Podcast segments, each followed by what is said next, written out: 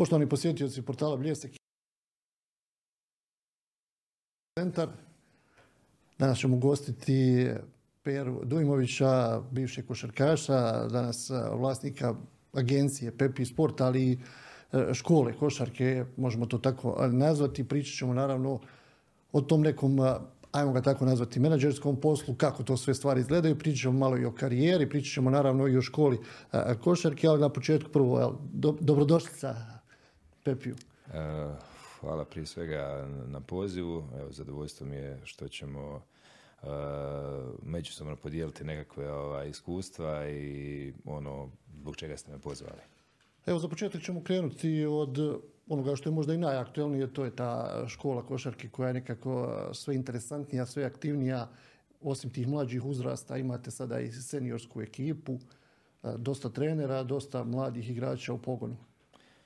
Pa jeste, to je jedan, jedan projekt koji je prije svega nastao kao uh, enormna ljubav prema uh, sportu košarci uh, mojih prijatelja Alina Cvitanović, Ivice Božića i mene mm, gledajući, odnosno prateći tu košarkašku scenu u gradu Mostaru. Prije sedam godina odlučili smo krenuti u jedan projekt škole košarke koja je prerasla pa mogu reći u jedan e, stabilan, ozbiljan e, klub e, koji između ostalog sa tim mlađim kategorijama igra i seniorsku ligu Košarkaškog saveza Herce Bosne.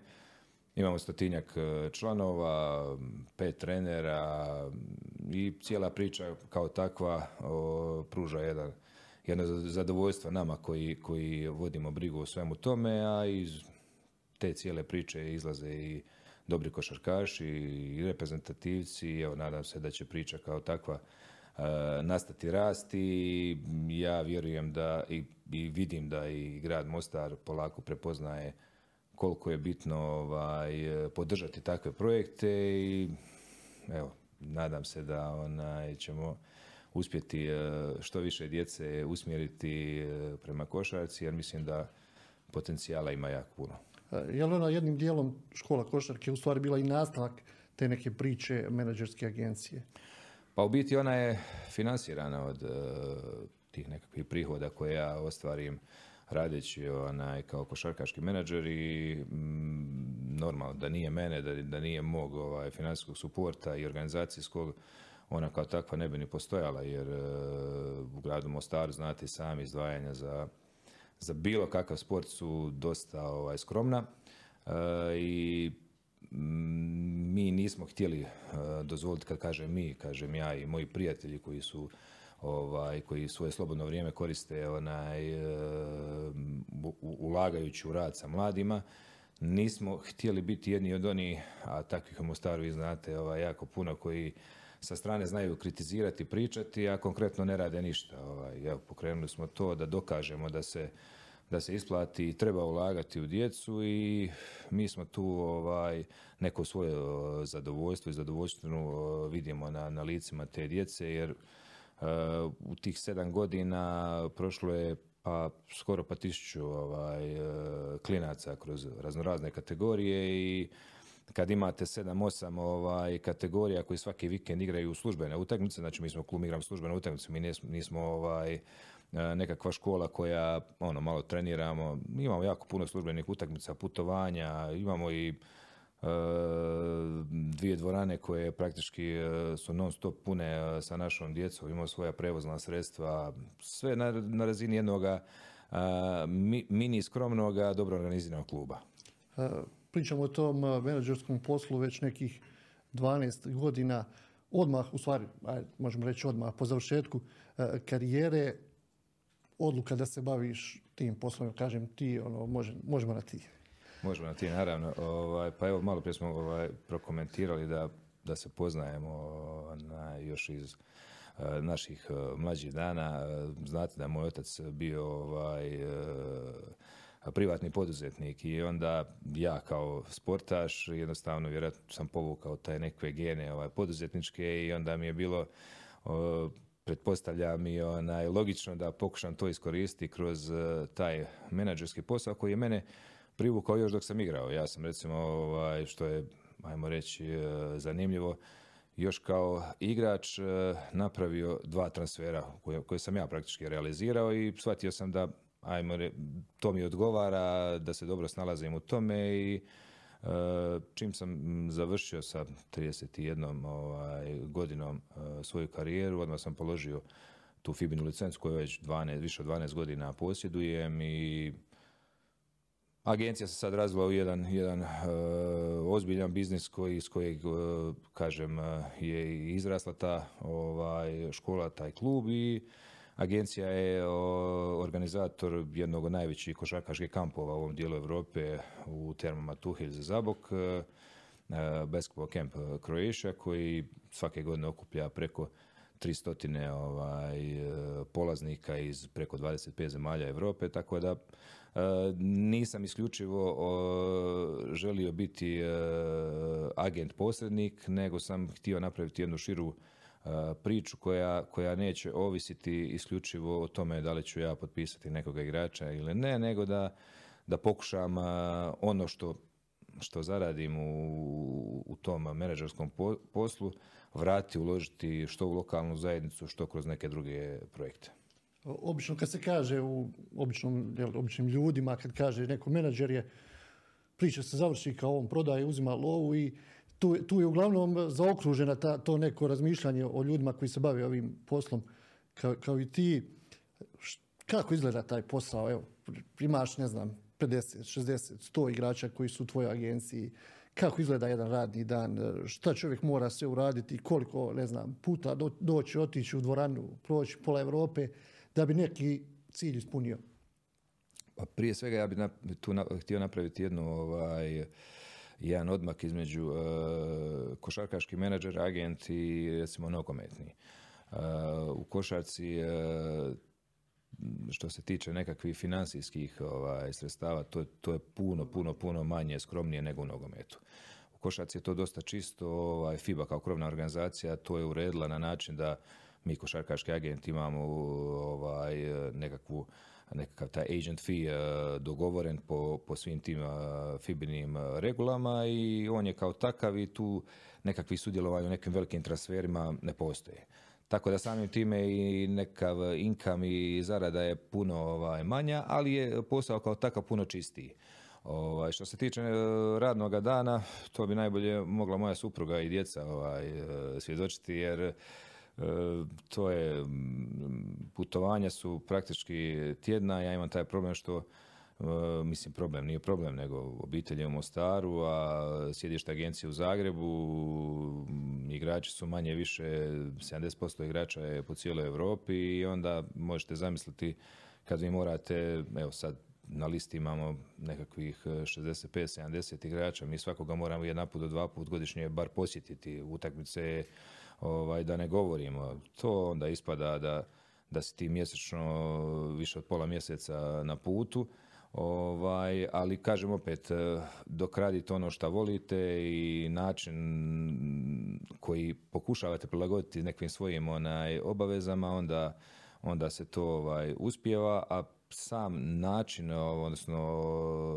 radni dan je takav da ujutro imate nekav uredski posao gdje e, analizirate e, taj tjedan utakmice svojih igrača, e, dogovarate ugovore, pišete ugovore, a poslijepodne to su obično utakmice koje kontrolirate, gledate jer svaki igrač, a ja uvijek polazim sa onaj stajalište šta bi ja volio dok sam bio igrač, da, da mi se napravi, na koji način bih htio da, da menadžer brine o meni, jer ja dok sam igrao, ono, ako bi kontaktirao svog agenta, eh, htio bi čuti da, da me prati, da, da zna eh, koji su aktualni problemi i normalno morate, morate biti ovaj, uključeni u cijelu tu onaj, komunikaciju, praćenje statistike, mm, kad, kad, kad igrač igra dobro, onda mu menadžer nije toliko bitan. Ovaj. Međutim, eh, često su situacije kad su i ozljede i nekakve ovaj, e, lošije serije utakmica i tu smo mi jako bitni kao neko ko će dati uh, suport i sigurnost igračima i na taj način vi dobija, dobijate e, povjerenje koje onda se ovaj manifestira kroz dugogodišnje zastupanje igrača.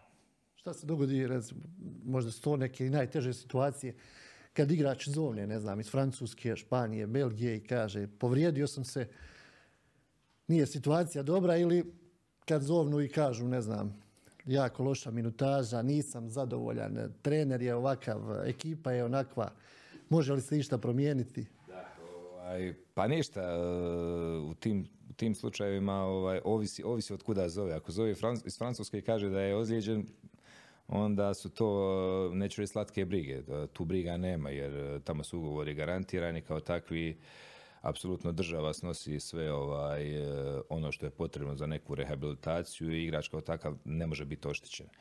Međutim, puno teže je raditi na našem tržištu. Što se tiče Španjolske, Francuske, Njemačke, Belgije, tu je uređeno tržište i ja sam dok sam igrao na tim tržištima znam onaj, e, koliko je e, tamo igrač bitan i koliko je socijalno ovaj, zaštićen.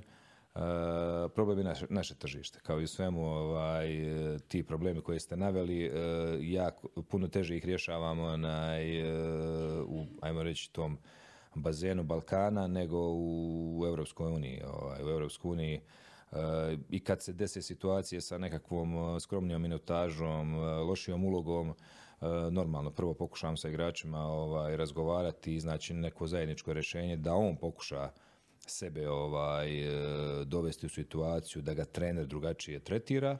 Ako ne ide, onda idemo u proces ovaj, raskida ugovora, traženja nekih boljih e, solucija i to je sastavni dio ovoga posla, normalno.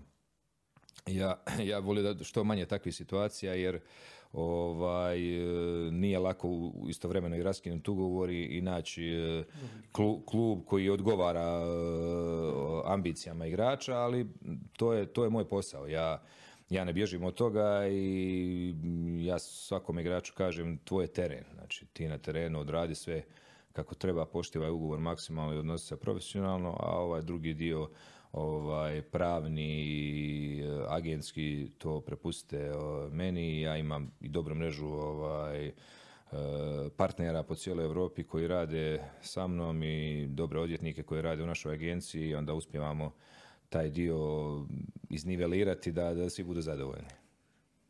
Prvi neki transfer koji je bio realiziran, kakav je bio prvo osjećaj? Pa prvi transfer je bio, ovaj, s obzirom, evo, komentirali smo malo prije, onaj, e, da imamo tu naš, naše mostarce ovaj, po, po, po, u tim košarkaškim krugovima. Ja još kao igrač sam uh, napravio transfer tada iz uh, Zrinskoga. Sam z, dogovorio prelazak Ante Mašića koji je poslije igrao i Euroligu za Zagreb i za BH reprezentaciju. otišao je u tada jako Laško koje je igralo i Jaba ligu.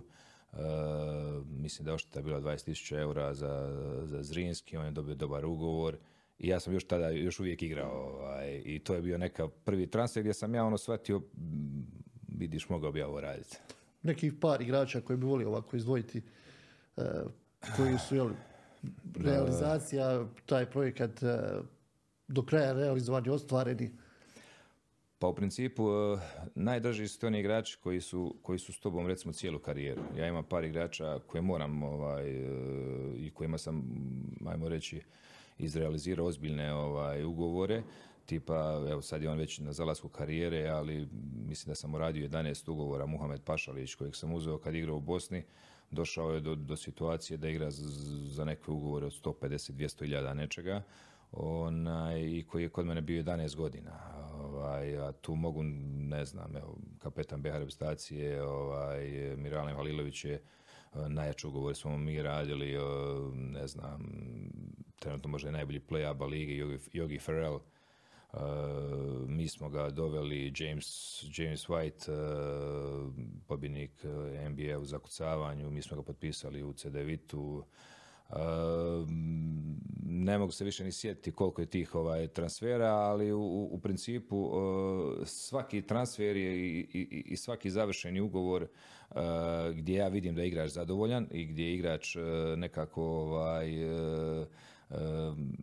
vjeruje u ono što ja radim, meni izaziva određenu dozu zadovoljstva. Znači, e, ja radim ovaj posao zato što ja to volim, zato što ja volim e, prije svega košarku, e, nek, normalno pogriješim i ja puno puta i u procjenama onaj, nekakvih igrača, ali ne mogu reći da sam često ovaj, pogriješio i mene ispunjava to da potpišem igrača u pravu sredinu kod pravoga trenera i da on ostane i da iz sezone u sezonu, što je jako teško, ovaj, e, zavrijeđuje bar jednake ugovore.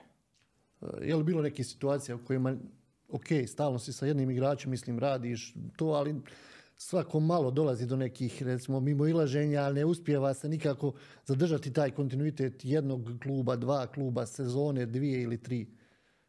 Pa ima toga, ima toga dosta. Imate igrače koji jednostavno ovaj, su nemirnog duha. Evo recimo ja sam zastupao godinama jednog slovenskog reprezentativca, ovaj, Matic Rebeca, koji i kad je imao situaciju da ima vrhunsku, ne znam, eh, napravili smo transfer tada iz FMP-a, ovaj, u San Sebastian. Eh, ja sam došao u San Sebastian na utakmicu, onda su igrali sa Baskonijom, gdje se pola Baskonije pripremalo za njega.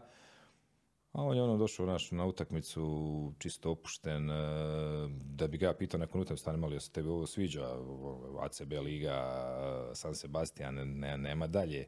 Ma dobro, ali ja bih gledao nešto bolje. Tako da, normalno već iduće godine je potpisao negdje drugo i ne znam, sad kad ga nudim negdje, ono, svi, svi gledaju uh, CV i kažu, stane malo u, u deset sezona, 15 klubova, nešto nije u redu. Ovaj, tako da ima tih situacija, pokušavam ja to objasniti igračima da bitan je taj kontinuitet, ali nije lako, ja ne želim nametati svoje, ovaj, ja ću svoje reći i pokušati uvjeriti e, njih da mi vjeruju, njih, kad kažem njih igrače, ali nije to uvijek lako. Ono što je jako zanimljivo, recimo nekada prije, igrači su imali taj kontinuitet, čak i nisu previše išli, išli za novcem, 10 sezona igraš u jednoj ekipi, 15, 8, 12, Danas imamo situaciju da igrači, ne znam, svaka tri ili četiri mjeseca e, mijenjaju ekipu i to je, pa rekao bih, ne, neću reći neko, neka vrsta tezgarenja za, za pola sezone, za pet utakmica, za ne znam, play-off ili nešto. Težak je proces i prilagodbe. Tek što se navikneš jednog trenera, dođe drugi, pa mislim da nije, nije samo i do igrača. Znači, tržište, pogotovo košarkaško tržište, ono je otvoreno praktički cijelu sezonu ti do, do, do, do play-offa možeš dovesti što iz e, drugih liga, što iz e, ovaj, iste lige, jako puno igrača. I e, što su skromni uvjeti, ovaj, govorim za, za ugovore, to je veća mogućnost da klubovi mijenjaju onaj, igrače. Pogotovo jer hiper ponuda je igrača ovaj, iz Amerike sa, sa, sa sveučilišta koji dolaze za onako dosta skromne uvjete, jer tamo svake godine izađe sa, sa koleđa 150 nekakvih igrača koji nisu loši i onda tih 150 igrača svake godine traži svoje mjesto u Europi, onda e, klubovi tu pokušaju riskirati pa dovesti nekakve rukije radije. Evo vidite ovdje, Zrinski ima tri nekakva Rukija koja igra nose ekipu, a praktički nemaš nijednog domaćeg e, igrača, što je, ja znam da je to njima financijski možda isplativije, ali dugoročno gledano, e, ovo što si rekao, to neće donijeti e, dobro. Onaj, tako da, ja, ja znam, meni kao agentu je možda ovaj, u interesu da je što više nekakvih kretanja i onda je mogućnost pravljenja novih ugovora veća, pa onda sa nekakvog broja od 50-60 godišnjih ugovora dođeš na broj od 100 ugovora, zato što si jednog igrača potpisao u tri različita kluba i u tri različita kluba se uzeo onaj, proviziju, ali u principu gledanje sa, sa, sa, sa nekakve točke ovaj, e, košarkaške priče, mislim da to nije najpametnije. Koliko je bilo teško realizirati transfer prije pet godina i danas? Koliko se tu situacija promijenila? Ogromna promjena. Ajde pet godina možda i ne, ali recimo kad sam ja kretao u ovaj biznis e, sve je bilo malo drugačije, manja je konkurencija bila. Sad je ogromna konkurencija, puno je nekakvih novih e, agencija, imaju, imaš uh, sedam, osam velikih agencija, ono baš velikih agencija gdje, gdje ljudi koji rade u tim agencijama ne znaju jedne za druge.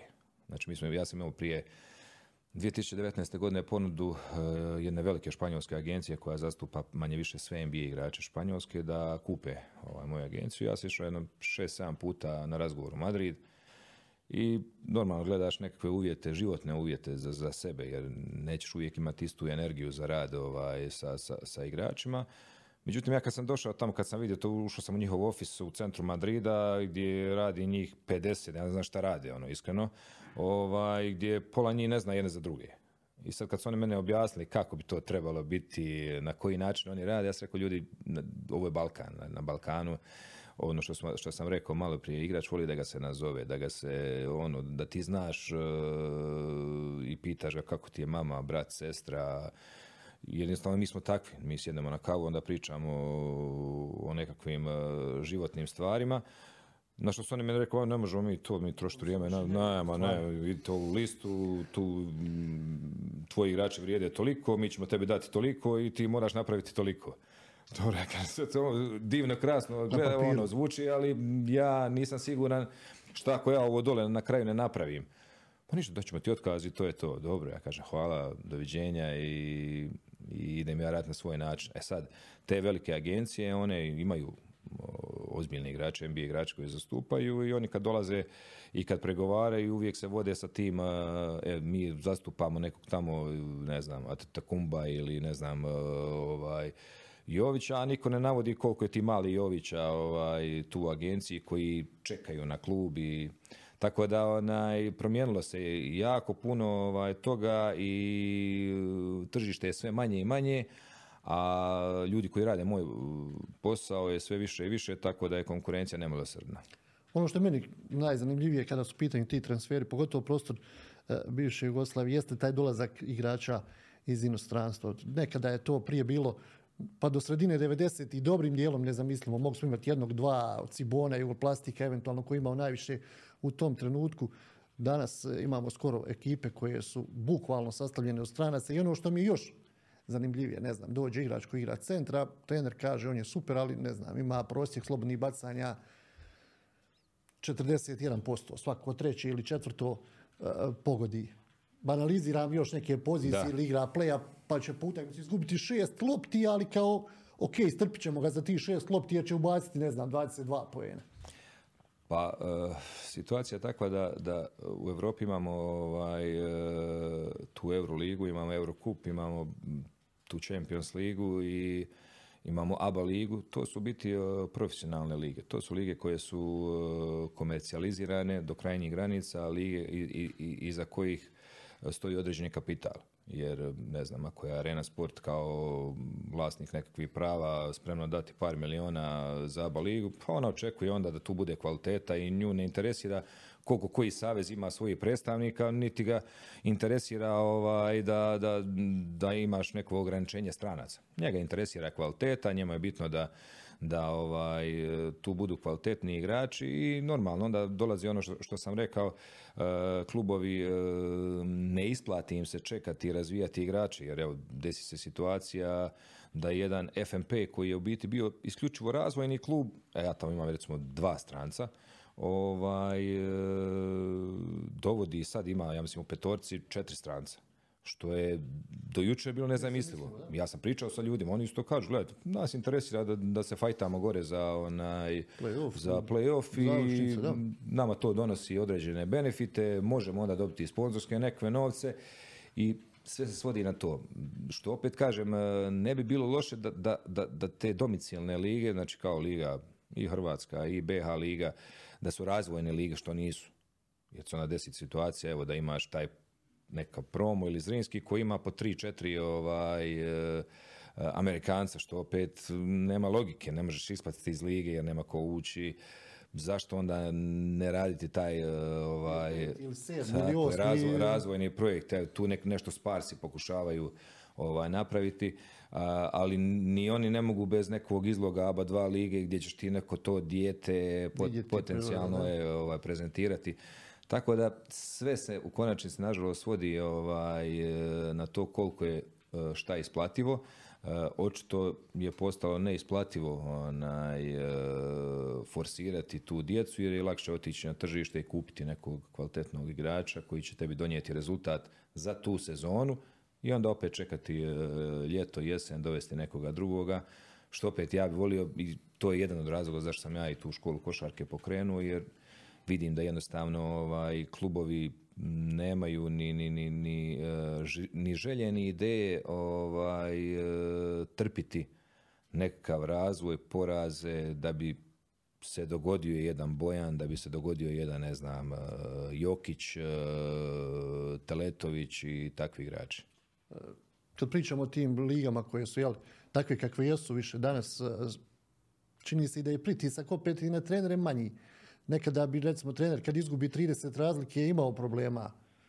Danas previše utakmica, puno utakmica, sliči mi to malo ipak na NBA i na njihov sistem gdje ono, ok, vidiš, gubiš 15 razlike, ne možeš nešto popraviti, za dva dana te očekuje nova utakmica ili za tri dana, aj pričam o tome, nema nekih, ne znam, ispadanja, upadanja, uglavnom se taj neki krug zatvori neki desetak klubova koji vode glavnu riječ, da li da je Euroliga, da li da je Fibino neko takmičenje.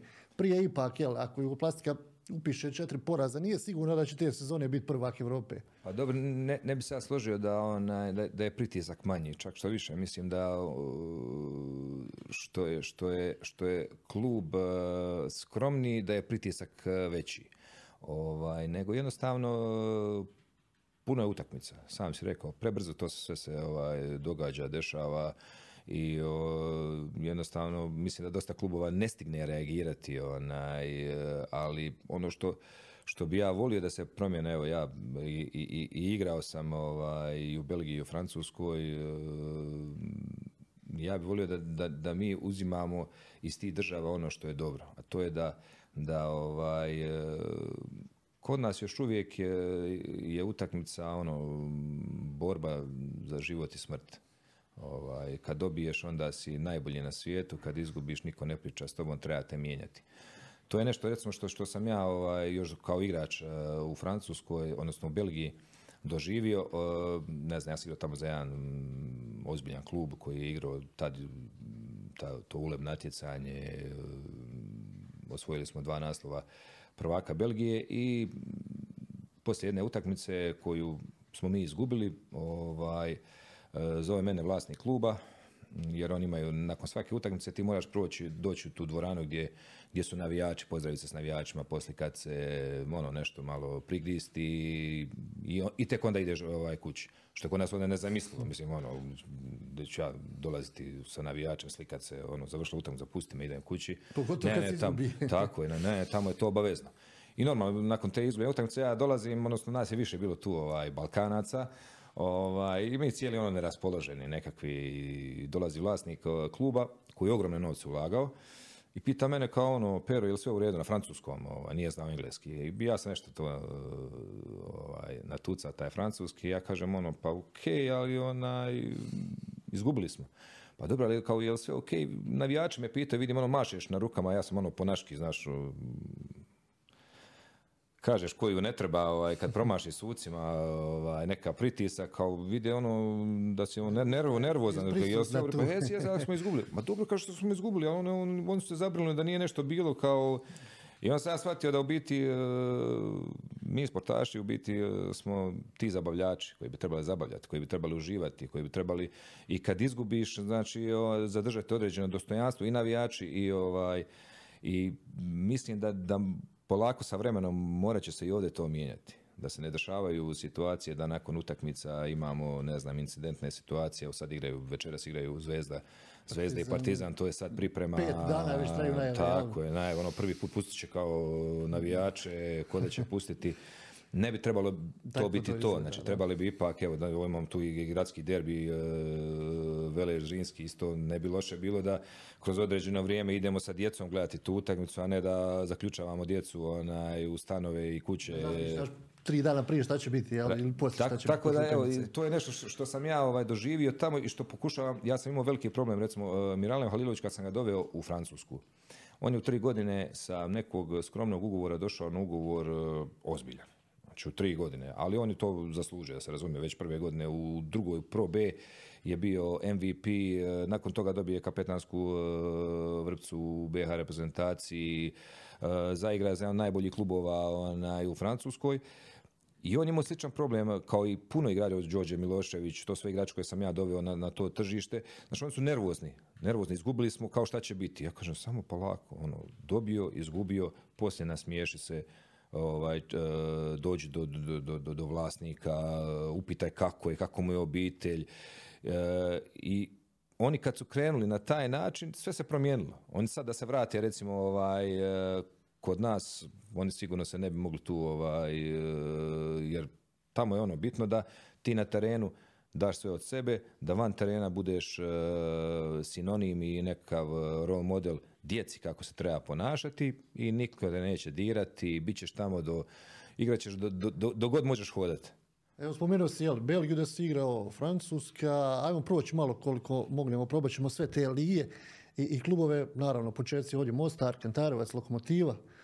Je, e, kod dijete ovaj, sam, evo, kod pokojnog Tofe Bajgorića onaj, počeo trenirati i nakon toga, ajde, taj nesretni rat, bio sam prva generacija ovaj, e, Zrinskoga, stvarao sa, sa, sa, svojim ovaj, prijateljima, eto moj pokojni otac je bio u toj cijeloj priči, taj Zrinski.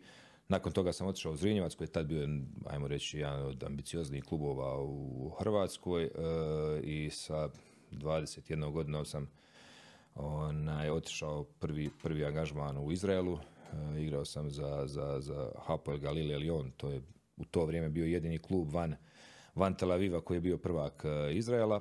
E, poslije toga sam e, otišao u Euroligašku olimpiju gdje, smo, ovaj, gdje sam igrao i top 16 Eurolige i te druge sezone sam, ovaj, smo izgubili od Barcelone koja je bila prvak Europe prvi puta. nakon toga sam otišao u Ulker, sadašnji Fenerbahče, ovaj, gdje sam bio isto jednu sezonu.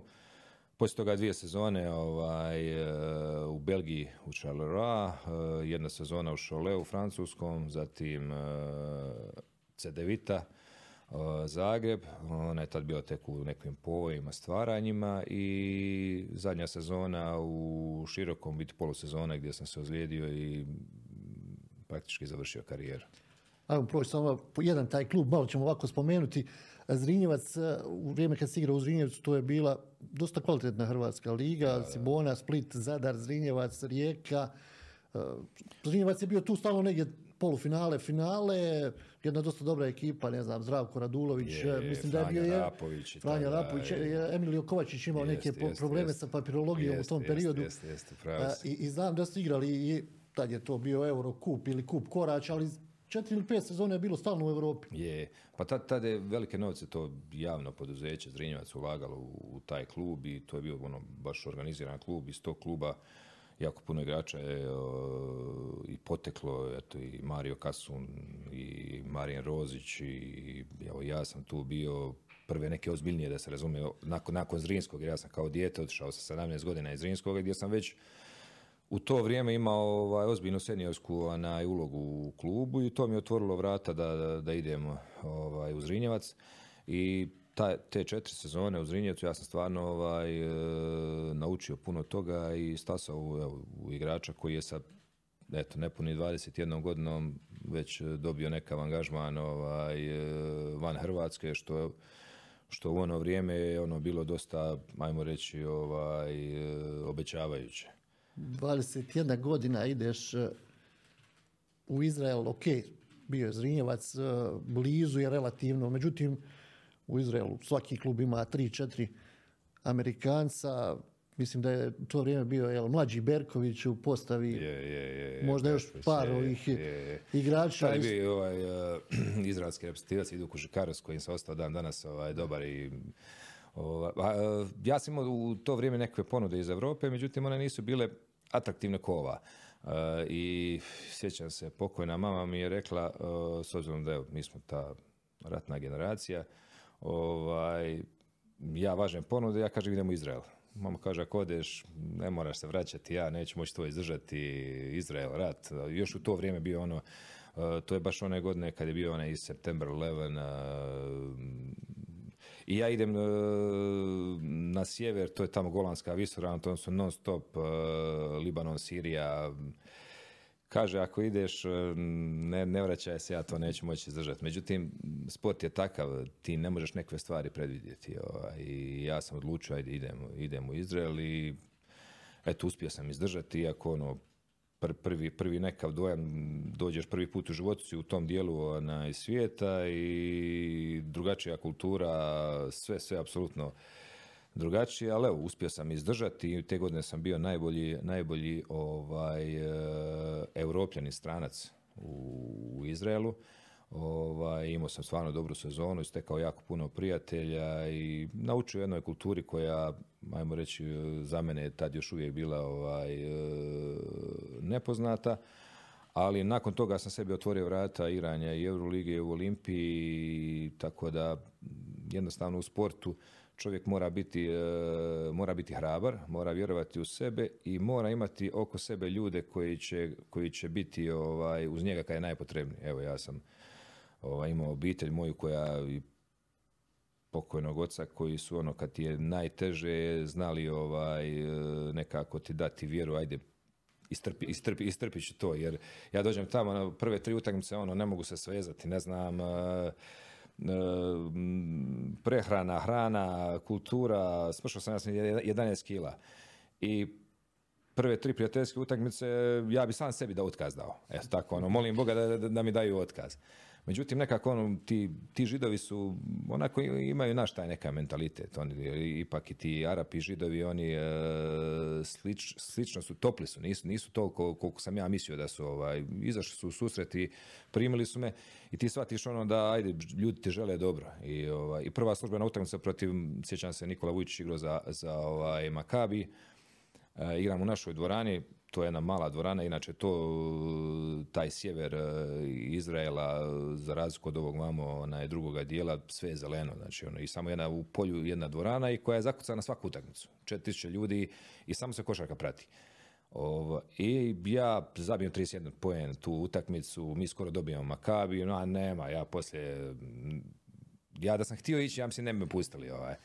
I u biti ovaj, shvatiš da neke te stvari u sport trebaš isprovocirati, trebaš, trebaš biti ono uporan i vratit će se. U Olimpiji opet jedna opet ekipa Euroligaška, ne znam, Ilijevski, Štelmahers, ko je još tu bio? Hukić, Hukić. E, pa poslije Ratko Varda, Poljak, Baždarić. E, Udrih. E. Tako je, samo Udrih. Vrhunska, vrhunska klapa prije svega. Mi smo te godine imali jedan nestvaran skor otvorili smo Euroligu sa 7-0, 7 pobjeda, ovaj, i to pobjedili Panathinaikos, Baskoniju, Žalgiris doma, vani. 11-0 smo imali u otvaranje sezone u ABA ligi. Znači nešto, nešto nevjerojatno. Ono, sezona za pamćenje. U Euroligi smo ispali nakon, nakon 2-1 od ovaj, Barcelone koja je uzela te godine titulu prvaka Europe e, i sezona je stvarno, osvojili smo prvenstvo Slovenije, završili na Final u e, ABA lige e, i nakon toga smo svi imali na stolu ozbiljne ponude. Znači Ulker je u to vrijeme Mislim, nisam ja bio tad ono nekakav klinac od 17-18 godina pa da plate oštetu. Oni su platili oštetu u to vrijeme za mene 75 tisuća eura. Ja sam igrao, ne znam, u, u Olimpiji za 50 ovaj, i ponudili mi ugovor. Neću to nikad zaboraviti. Ovaj, ja sam bio u, na, na, na ljetovanju u Turskoj i ne znam, nekako mi nije, nije mi ono odgovarao šmek, ono, nekako sam govorio, ne baš u Tursku da igram, naš. I bukvalno tri minuta nakon toga zvoni telefon, uh, agent zove, kaže imaš ponudu na stolu Ulkera. Kad je on rekao koja je ponuda, Znači ja sam rekao, ok, idem, ne, ne, ne, ne moram, moram to uzeti, ne, ne, ne mogu ovaj... I tad sam došao u Ulker koji je bio ligaška ekipa, uh, Eftimos Rencias, Melvin Booker najbolji uh, američki ovaj, uh, igrač u turskom prvenstvu, Ibrahim Kutla je božanstvo u to vrijeme, znači prvi Turčin koji je igrao u NBA-u, ono ekipa, mislim da je budžet ekipe bio 14 miliona ovaj, dolara. I, I ja tu. Znači, ono, ja pitam trenera zašto mene, ono, mislim, ono, pored ne, da, da. toga, mm, ne znam, sjetio onaj prezimena, on je sad eh, GM eh, ovaj, Tofaša, tad je on još bio mladi trener, njega su dobili, bili stavili za trenera, međutim već na pola sezone su ga onaj, makli, došao je taj Selčuk Ernak, jer tamo je ogroman pritisak u, u Turskoj u to vrijeme. Sad, sad je malo drugačije jer ja isto dosta radim sa Turskom, i tamo se promijenilo to. Tamo isto više nije kao što je onaj e, bilo, znači ono izgubiš gotovo. Znači mi smo igrali otvaranje sezone, taj President Cup koji je ono kao otvaranje sezone sa Efesom i nema, to je nervoza, ja u životu nisam takvu nervozu doživio. Znači to nitko ne priča. 50 e, ljudi radi oko kluba, svi su smrknuti prije utakmice. I dobijemo mi utakmicu, a nema nakon utakmice e, veselje, može sve, do prvoga poraza. I onda i jednostavno teško je ovaj ako nisi baš i teško, teško. Pogotovo ako, ako ti je ovaj e, ako to utječe na neko tvoje raspoloženje. I ja iskreno ovaj, jesam tu imao ono, ogroman ugovor, nikad bolji u životu i međutim nisam košarkaški bio sretan ko što ovaj, bi trebao biti, ali opet kažem, igrali smo Euroligu, e, napravili smo neki ozbiljan rezultat i nakon toga sam se vratio još jednu sezonu u, ovaj, u Olimpiju. E, Saša Filipovski, trener, on je izistirao da se vratim i vratio sam se još jednu sezonu, odigrao tamo, isto smo osvojili sve ovaj, u Sloveniji, bili prvaci, osvojili kup i nakon toga e, sam potpisao kod jednog crnogorskog trenera koji je u to vrijeme vodio Charles Roa i to ugovor na, na, na tri godine. Ovaj, I i mislim da sam tu tek osjetio šta znači e, pravi profesionalizam i pravi odnos prema sportašima. Znači, u to vrijeme jel, pola igrača, čini mi se, sa ovih prostora bilo u toj ekipi. Je, tad, tad, je bio i, i moj prijatelj Damir Krupalija, Damir Milačić. Ja sam doveo ovaj, na polusezonu druge godine Dženana Rahimića jer me pitao kao tre, ovaj, trener daj ono period, dove, treba nam centar. Ja kažem imam jednoga. Ovaj, iz tog razloga nisam učio francuski jezik jer išli smo neke tečajeve francuskog jezika i nas pet dođe tamo. Ovaj, e, bili su tu igrači, ne znam, koji su dolazili ono, na mjesec dana jer on je obožavao ovaj, igrači s ovih prostora. Međutim, mi idemo na tečaj francuskog, onda dođe slačivnicu pričasti ili, ili engleski ili naši, onda jednostavno nije. Ovaj. Ali kažem, e, to su, to su države, znači i ta francuska, nakon toga sam išao igrati u Šole kod, kod jednog ozbiljnog turskog trenera koji je poslije vodio Jazvel i, e, i tursku reprezentaciju ovaj, e, Kanter gdje isto sam ono u biti e, napravio jednu dobru sezonu i sebi, ajmo reći, ovaj, osigurao pa možda jedan od najboljih ugovora koji sam potpisao na povratku ona, iz Francuske u C9.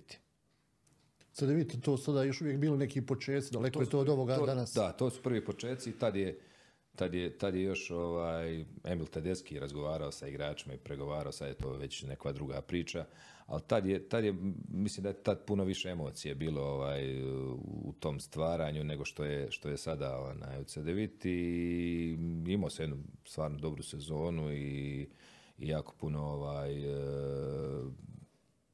ljudi sam tamo upoznao ovaj, koji su ostao prijatelji za cijeli život i tamo sam bio dvije sezone i nakon te dvije sezone došao sam u Široki i u Širokom, ovaj, nažalost, sam imao tu ozljedu, iako smo na kraju i osvojili nastup prvake, vratili su u ABA ligu, ovaj, imao sam jednu ozljedu ovaj, Ahilove tetive koju, gdje kad mi se desilo to, ovaj, e, mi je nekako automatski kroz glavu ovaj, prošlo. pa bilo je dramatično, ali mi je prošlo kroz glavu, gledaj, to je to. to, je to. Mm, ne, nemam, nemam, ne, nemam volje i želje vraćati se ovaj, na teren, iako sam se vratio i trenirao, ali već tada, tada je neka moja ideja bila idem se okušati pokušati graditi ovaj e, menadžerski dio, jer ja mislim nekako za sve postoji ovaj vrijeme i možda da sam ovo počeo raditi e, sa nekakvih, ne znam, 37-8 godina, ne, ne znam jel bi bio uspješan, jel bi, jel bi imao toliko energije koliko mi je bilo potrebno u tim ovaj, počecima i građenju i ajmo reći ovaj, uh, upoznavanju tržišta sa mnom kao agentom.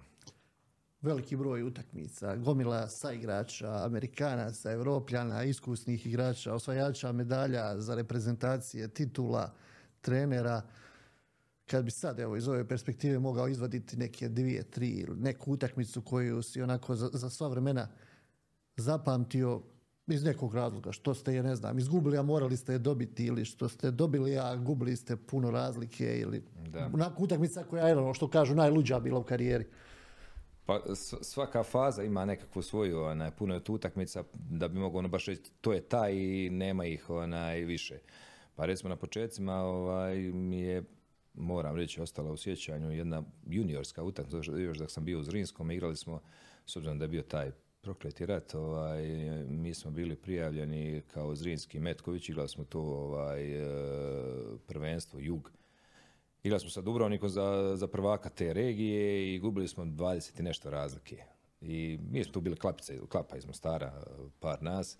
Izađemo mi na parket i u drugom povremenu okrenemo utakmicu i dobijemo, ne znam, 10 razlika. To je bilo ono show, ta uprava kluba, tada oni su ušli, nosili nas. Mi smo otišli na završnicu na juniorsko prvenstvo Hrvatske, tada kao ovaj, Zrinski smo u Zadru i to je recimo jedna utakmica u tom ovaj, e, u toj fazi e, da, onaj, karijere.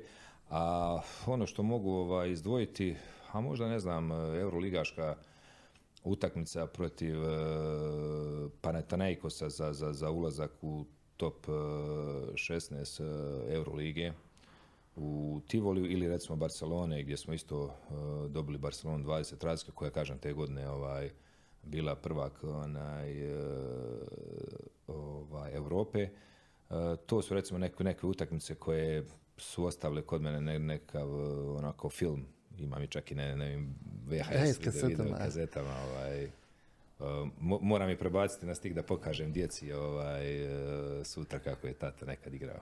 A recimo mi Zrinjevac igrao sa Beo bankom u to neko vrijeme, to je bila To je prva utakmica, prva, uh, to je u povijest uh, zapisana kao prva utakmica hrvatskog kluba na teritoriju onaj, uh, Srbije. U staroj dvorani onoj na, na Tako, Novom Beogradu. tako, tako je ova hala, uvijek- hala sportova. koja nije bila renovi- renovirana. Nije bila, nije bila renovirana, znači mi dolazimo na Bajakovo, to je, ne znam koja točno godina je, ovaj, bila 97. ja mislim, ovaj, dolazimo na Bajakovo, uh, ja mislim da je bilo 22 policijska auta koja su nas pratila do, do, do, do, do Beograda, do hotela. Ja sam bio klinac, ja nisam puno igrao ovaj, e, u to vrijeme, ali sam bio u sastavu.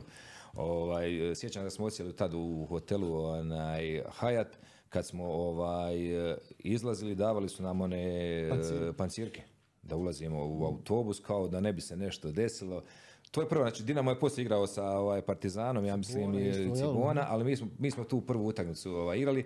I igrom slučaja u toj ekipi bio, uh, bio onaj banke i bio jedan igrač s kojim sam ja poslije igrao zajedno u ovaj, uh, onaj, uh, u Izraelu i Ivan Krasić je ostao pri, prijatelj sa njim za sva vremena ovaj, tako da to je jedno iskustvo sjećam se izlazimo u dvoranu puna je dvorana bila uh, na, na- nama, je, nama je sportski direktor bio Zoran Čutura i ovaj, neću nikad zaboraviti, sad mi trebamo izaći ovaj, na parket, a cijela onaj, dvorana skandira uh, čutura Srbine.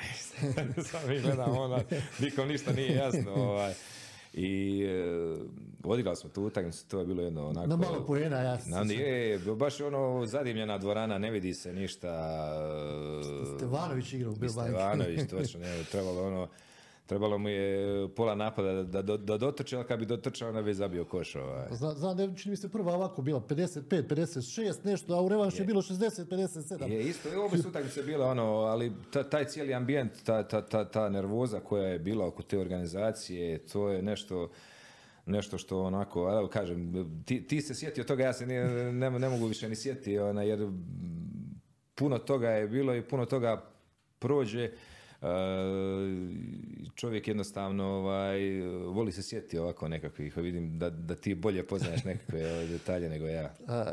Rekao sam da si igrao sa puno z- igrača, kad bi mogao slagati ili kad bi mogao izdvojiti tri, četiri igrača koji su onako... U stvari, kako je bio pitanje, igraš sa Amerikancima, njihov mentalitet poseban, igraš s našim igračima, opet mentalitet poseban. U sekundi se možeš, ono, jedan pas pogrešan, psovka, jedna psovka, druga, što smo mi donekle i navikli. A opet Amerikanci imaju i stranci su opet imali neko posebno, kažem ti američki košarkaši, on će šut promašiti, ti ćeš možda skočiti deset puta, njemu ćeš dati tri pasa, on će te dvije, tri lopte prodat. Pa, sport ima univerzalni jezik. To je taj govor tijela i to je to prepoznavanje. Bez obzira šta mi govorimo, on ne razumije šta mi govorimo, ali vidi na tebi da, da nešto, ovaj, Neštima. da, neštima, ovaj.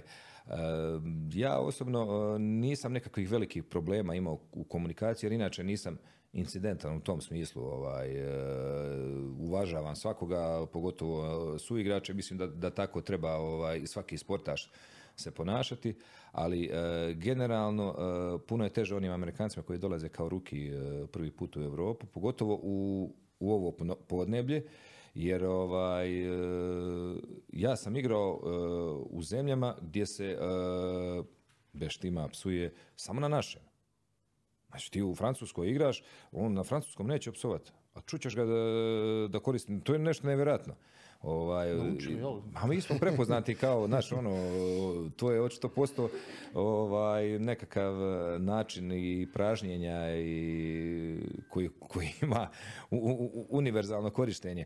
Ali onaj, mislim da, da košarka, odnosno sport je univerzalan i to nekako ovaj, eh, i samopoštovanje i eh, poštivanje suigrača je uvaženo i ne mislim ja da, da, da tu je teško nekako komunicirati ovaj, sa suigračem i nisam ja, osobno nisam imao nekakvih problema i čak što više jako puno tih Amerikanaca je ovaj, meni odgovaralo kao suigrač, nekada i više nego nekakvi naši onaj, e, suigrači. Kad bi mogao složiti neku petorku? Kad bi mogao složiti petorku, pa evo, na jedinici tu bi stavio ovaj, uh, Robija Štelmachersa jer u to vrijeme on bio ono, latvijski reprezentativac, dan danas je trener Nimburga, nedavno sve vidjeli kad su protiv IOK igrali. Njega bi tu stavio na jedinici, uh, na poziciji dva, a tu bi stavio možda ovoga Ibrahima Kutloja, bez obzira što što je teško igrati s takvim igračima jer ovaj, ne možeš dobiti baš puno lopti.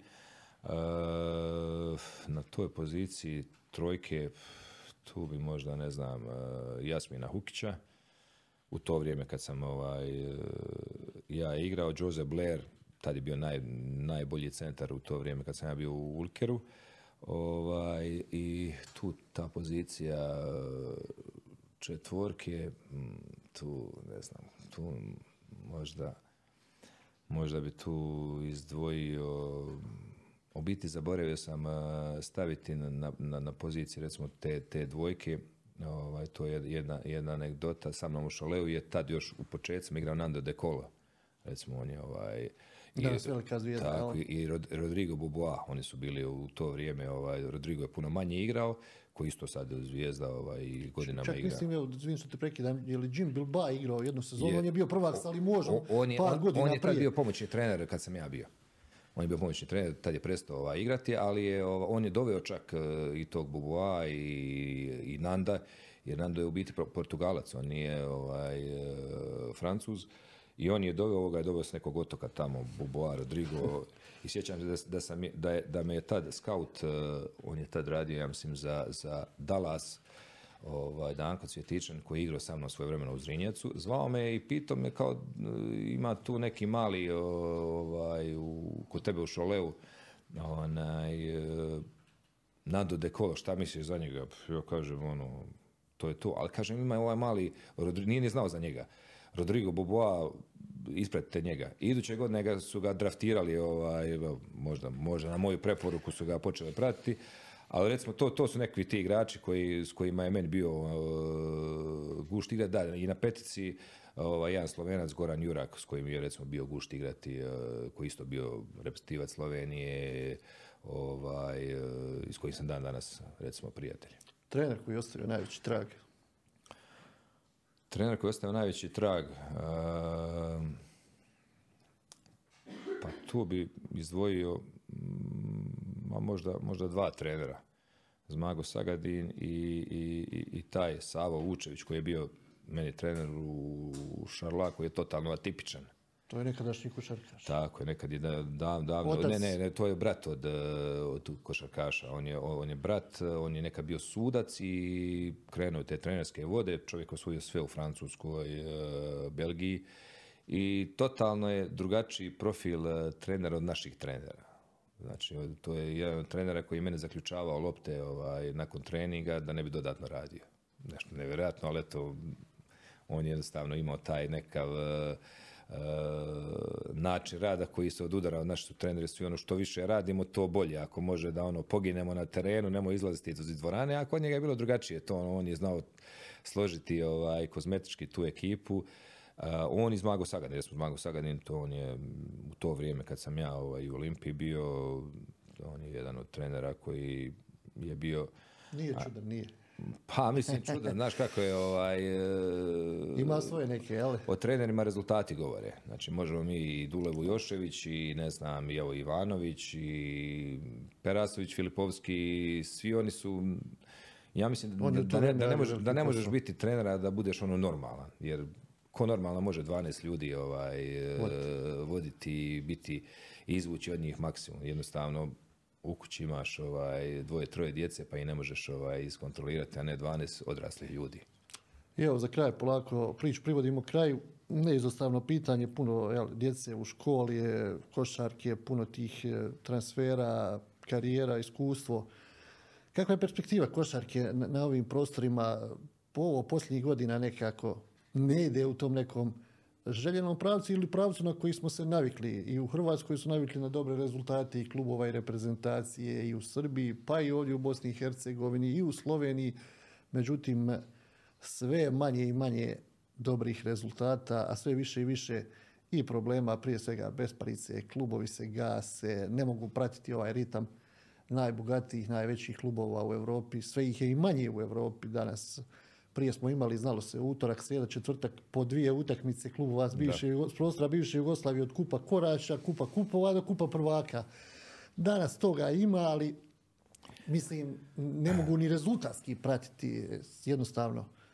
Pa prije svega mislim da je uh, sustav financiranja sporta ovaj, jedan veliki problem uh, kod nas ovdje u regiji. To je jedna stvar jer ti klubovi oni bi htjeli biti profesionalni klubovi htjeli bi biti na budžetu ovaj, lokalne zajednice. To jednostavno ne ide. Tu treba napraviti neku ovaj, uh, distancu.